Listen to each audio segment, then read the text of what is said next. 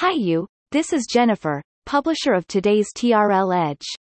What are the strategic secrets of Target to make itself dance again in the past four years?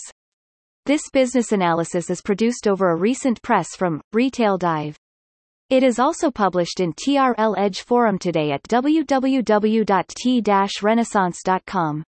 Previously our editors compared Target to IBM and Microsoft's Renaissance after decades of growth back to 1993 to 1998 and 2015 to 2020.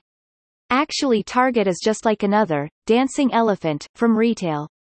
Perfectly leveraged its advantages like 1. Scaled over 1800 plus big stores in North America 2. Strong private brands in lead of other category revenues since early times 3 distinguished margin structure from other big box retailers like Macy's and Hudson's Bay Company with solid composition from private brands and e-commerce. 4. Sensitive to technologies as a harbinger for e-commerce retail before 2000. Target was one of the earliest retailers with requirement inputs to Amazon and Amazon Web Services. AWS, S early innovations. 5.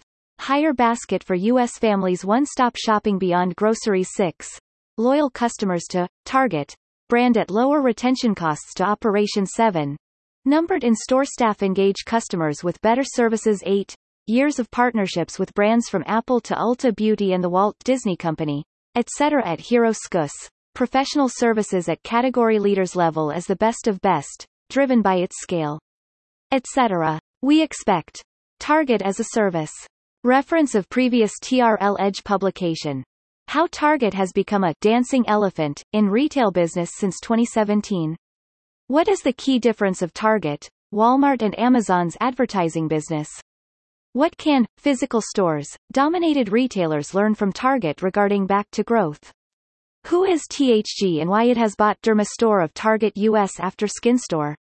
Here comes more analysis in TRL Edge Forum upon the same topic on the Mar. 17, 2021. TRL Insights believe brands to retailing has been evolving faster towards these directions this decade. 1. More private brands serving mass market in scale to be dominated furthermore than national brands across all channel retail. From Target of the US to Marks & Spencer in the UK and even Amazon's private labels offerings worldwide. Including CPG and groceries at leveraging Whole Foods Market's supply chain capacities deeper, 2. E equals ones greater than stronger independent brands, particularly brands of beauty and luxury, to be more controlled to survive by long-term private equities. Think about the style of Manzanita Capital, etc. Families. Think about Exor's recent 24% acquisition of Christian Louboutin, and brands management groups from L'Oréal, the Estée Lauder Companies Inc. to LVMH, etc. 3. National brands positioned in the mid-level to be tougher and to shrink somehow to a suitable market, target audience and to be squeezed by volume and price advantage of the two types brands above. 4. DTC brands backed by venture capitals to be booming still but the high growth will be shorter than the wave like Deciem. The Abnormal Beauty Company, Casper, Glossier, Inc., etc. in the last decade. Finally they will become either Type 1 or Type 2 brands above, Difficult to keep independency too long Reference of previous TRL Edge publication What are the trends ongoing of DTC brands versus private brands and national brands? Is private brand business experiencing a new historical cycle of renaissance? Who is Yatsen? Why did it acquisited Eve LOM brand from Manzanita Capital?